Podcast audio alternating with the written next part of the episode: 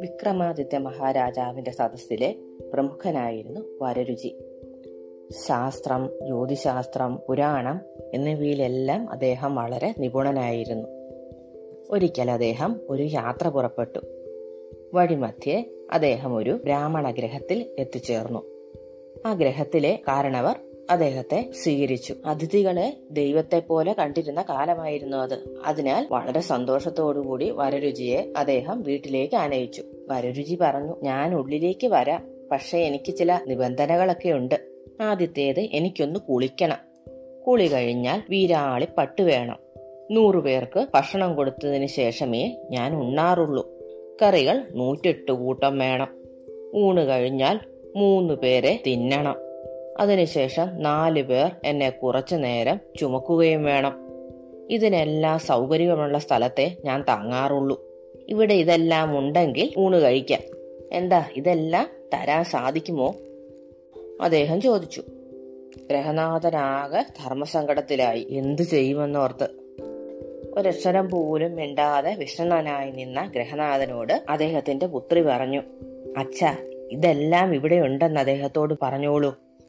ഇത് കേൾക്കേണ്ട താമസം വരരുചി കുളിക്കുവാനായി പോയി. ആ പിതാവ് പേടിയോടുകൂടി ഓടിച്ചെന്ന് പുത്രിയോട് ചോദിച്ചു നീ എന്താണ് ഈ പറഞ്ഞത്? ഇതെല്ലാം ഇവിടെ ഉണ്ടെന്ന്. അത് കേട്ട് ആ പുത്രി പറഞ്ഞു അച്ഛ ഭയപ്പെടേണ്ട. ഈ അതിഥി പറഞ്ഞ കാര്യങ്ങളെല്ലാം നമുക്ക് ചെയ്തു കൊടുക്കാൻ സാധിക്കും മകൾ പറഞ്ഞു. വീരാളിപ്പട്ട് വേണമെന്നല്ലേ പറഞ്ഞത്? ഒരു ചീന്തലുണ്ടെങ്കിൽ അക്കാര്യം നടക്കും.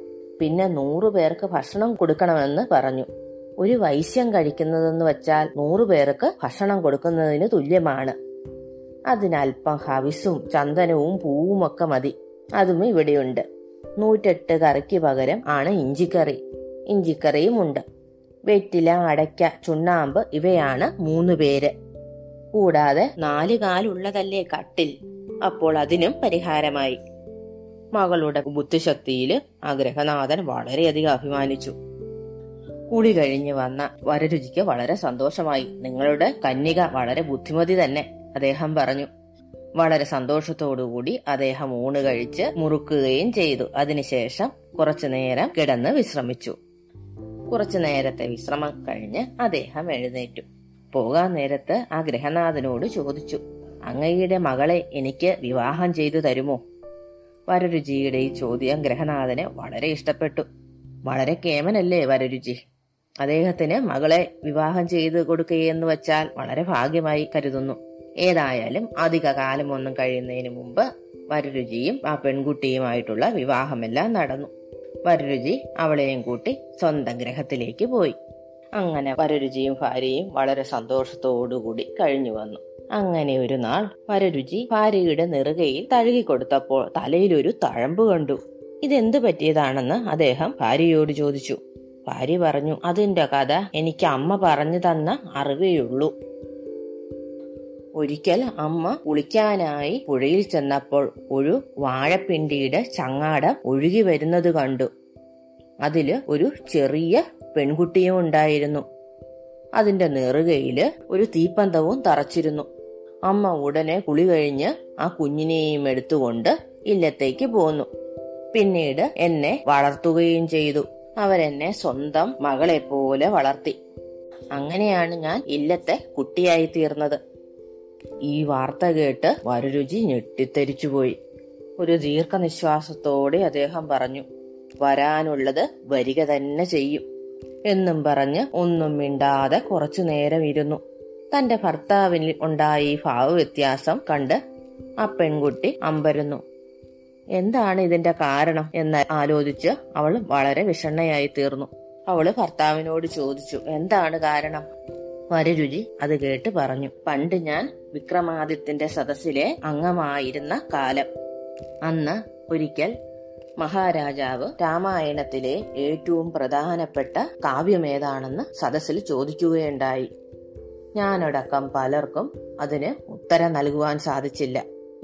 അതറിഞ്ഞ് കോപിഷ്ഠനായ രാജാവ് എന്നോട് നാപ്പത്തൊന്ന് ദിവസത്തിനുള്ളിൽ ഇതിനുള്ള ഉത്തരം കണ്ടെത്തി കൊണ്ടുവരുവാനായി കൽപ്പിച്ചു. അത് കേട്ട് രാമായണത്തിലെ ഏറ്റവും ശ്രേഷ്ഠമായ ശ്ലോകം ഏതാണെന്നറിയാനായി ഞാൻ യാത്ര തിരിച്ചു. പല ദേശങ്ങളും എല്ലാം കടന്ന് പല പ്രമുഖരായ വ്യക്തികളോടും പണ്ഡിതരോടും എല്ലാം ചോദിച്ചെങ്കിലും ആർക്കും അതിനുള്ള ഉത്തരം കണ്ടെത്താനായില്ല. അങ്ങനെ ഒരു നാൾ യാത്ര ചെയ്ത് ഞാനൊരു വനത്തിനുള്ളിൽ എത്തിപ്പെട്ടു. ക്ഷീണം കാരണം ഞാൻ അവിടെ മയങ്ങിപ്പോയി. കുറച്ചു നേരം കഴിഞ്ഞപ്പോൾ ഞാൻ കിടന്നിരുന്ന ആൽമരത്തിന്റെ മുകളിൽ നിന്ന് ശബ്ദം കേട്ടു. എന്താണെന്ന്? ശബ്ദമെന്നറിയാൻ ഞാൻ കാതു കൂർപ്പിച്ചു. അപ്പോൾ മരത്തിനു മുകളിൽ കുറച്ച് വനദേവതമാർ സംസാരിക്കുന്നത് കേൾക്കാനിടയായി. അവരുടെ സംസാരത്തിൽ നിന്ന് അവിടെ അടുത്ത് ഒരു പറയക്കുടിലിൽ ഒരു പെൺകുട്ടി ജനിച്ചെന്നും ആ കുട്ടിയെ വളരെ ശ്രേഷ്ഠനായ ഒരു വ്യക്തി വിവാഹം കഴിക്കുമെന്നും അവർ പറയുകയുണ്ടായി. അപ്പൊ കൂട്ടത്തിലുള്ള വനദേവത ചോദിച്ചു പറയക്കുടിലെ പെൺകുട്ടിയെ ശ്രേഷ്ഠനായ വ്യക്തി എങ്ങനെയാണ് വിവാഹം കഴിക്കുക? അപ്പോൾ മറ്റേ ദേവത പറഞ്ഞു ഓ അതോ അത് ഈ ആൽമരത്തിന്റെ ചോട്ടിക്കിടക്കുന്ന വരരുചിയാണ്. രാമായണത്തിലെ ഏറ്റവും ശ്രേഷ്ഠമായ ശ്ലോകം ഏതാണെന്നറിയാൻ വയ്യാത്ത ആളാണ് ആ കിടക്കുന്നത്. രാമായണത്തിലെ ഏറ്റവും ശ്രേഷ്ഠമായ ശ്ലോകമായ രാം ദശരഥം വിധി എന്ന ശ്ലോകം അറിയാൻ സാധിക്കാത്ത വ്യക്തിയാണ് ആ കിടക്കുന്നത്. അത് പറഞ്ഞ് അവർ ചിരിച്ചു. ഇത് കേട്ട വരരുചിക്ക് ആകെ സങ്കടമായി. ശ്രേഷ്ഠ ബ്രാഹ്മണനായ താൻ ഒരു പറയക്കുടിലെ പെൺകുട്ടിയെ വിവാഹം കഴിക്കുകയോ? അദ്ദേഹം ഒരു തീരുമാനമെടുത്തു മനസ്സിൽ അതിനുശേഷം രാജകൊട്ടാരത്തിൽ ചെന്ന് രാജാവിനോട് രാമായണത്തിലെ ഏറ്റവും ശ്രേഷ്ഠമായ ശ്ലോകം ഏതാണെന്ന് പറഞ്ഞു. അദ്ദേഹത്തിന് വളരെ സന്തോഷമായി വളരെയധികം സമ്മാനങ്ങളും കൊടുത്തു. അപ്പോ വരരുചി മറ്റൊരു കാര്യം പറഞ്ഞു. ഇവിടെ അടുത്ത് പറയക്കുടലിൽ ഒരു പെൺകുട്ടി ജനിച്ചിട്ടുണ്ട്. അവൾ ജനിച്ച സമയം വളരെ മോശമാണ്. ഈ രാജ്യത്തിന് വളരെ നാശമാണ് രാജാവിനും. അതിനാൽ വേഗം തന്നെ അവളെ കൊന്നുകളയണം. രാജാവ് പെട്ടെന്ന് തന്നെ സൈനികരെ വിളിച്ച് ആ കുഞ്ഞിനെ കൊല്ലാനായിട്ട് ഏർപ്പാട് ചെയ്തു. പക്ഷെ രാജാവിന്റെ മനസ്സിലൊരു വിഷമമുണ്ടായി. ഒരു ചെറിയ കുഞ്ഞിനെ കൊല്ലുന്നത് പാപമല്ലേ? അതിനാൽ അദ്ദേഹം സൈനികരോട് പറഞ്ഞു ആ കുഞ്ഞിനെ കൊല്ലണ്ട. പകരം അതിന്റെ തലയിലൊരു പന്തം കൊളുത്തി. വാഴപ്പിണ്ടി കൊണ്ട് ഒരു ചങ്ങാടമുണ്ടാക്കി അതിൽ ഒഴുക്കി വിട്ടാ മതി. അപ്പോൾ എവിടെയെങ്കിലും ഒഴുകിപ്പൊക്കോളും. വരരുചിയോട് ഇക്കാര്യം പറയുകയും വേണ്ട. ആ പെൺകുട്ടി കൊല്ലപ്പെട്ടെന്ന സന്തോഷത്തിൽ ഇരിക്കുകയായിരുന്നു നമ്മുടെ വരരുചി. അപ്പോഴാണ് ഭാര്യ പറഞ്ഞ കഥ അദ്ദേഹത്തിന് മനസ്സിലായത്. പറയക്കുടിലെ പെൺകുട്ടി തന്നെയാണല്ലോ തന്റെ ഭാര്യയായതെന്നോർത്താണ് അദ്ദേഹം വരാനുള്ളത് വരിക തന്നെ ചെയ്യും എന്ന് പറഞ്ഞത്. എന്തായാലും വന്നത് വന്നു. ഇനി നമുക്കൊരു യാത്ര പോകാം വരരുചി പറഞ്ഞു.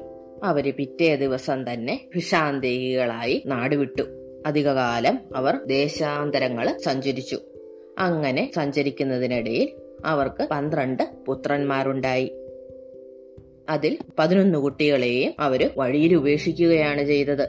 പതിനൊന്ന് കുട്ടികളെയും ഭർത്താവിന്റെ നിർദ്ദേശപ്രകാരം ആ സ്ത്രീക്ക് വഴിയിൽ ഉപേക്ഷിക്കേണ്ടതായി വന്നു. പന്ത്രണ്ടാമത്തെ കുട്ടി ജനിച്ചപ്പോൾ അതിന് വായില്ലെന്ന് ഭാര്യ കള്ളം പറഞ്ഞതിനാൽ അതിനെ കൂടെ കൂട്ടിക്കൊള്ളാൻ വരരുചി പറഞ്ഞു.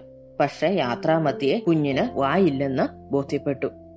അതിനാൽ വായില്ലാത്ത കുട്ടിയെ കൂടെ കൂട്ടണ്ട എന്ന് പറഞ്ഞ് ആ കുഞ്ഞിനെയും ഉപേക്ഷിക്കാൻ വരരുചി പറഞ്ഞു. വായില്ലാത്ത കുട്ടിയെ കൊണ്ടുപോകേണ്ട ആവശ്യമില്ല. അതിനാൽ അതിനെ ആ കുന്നിൽ ഉപേക്ഷിച്ചേക്കാൻ വരരുചി പറഞ്ഞു. ആ കുട്ടിയാണ് പിന്നീട് വായില്ലാ കുന്നിലപ്പൻ എന്ന പേരിൽ അറിയപ്പെട്ടത്. ഇങ്ങനെയാണ് പറയിപ്പറ്റ പന്തിരുകുലം ഉണ്ടായത്.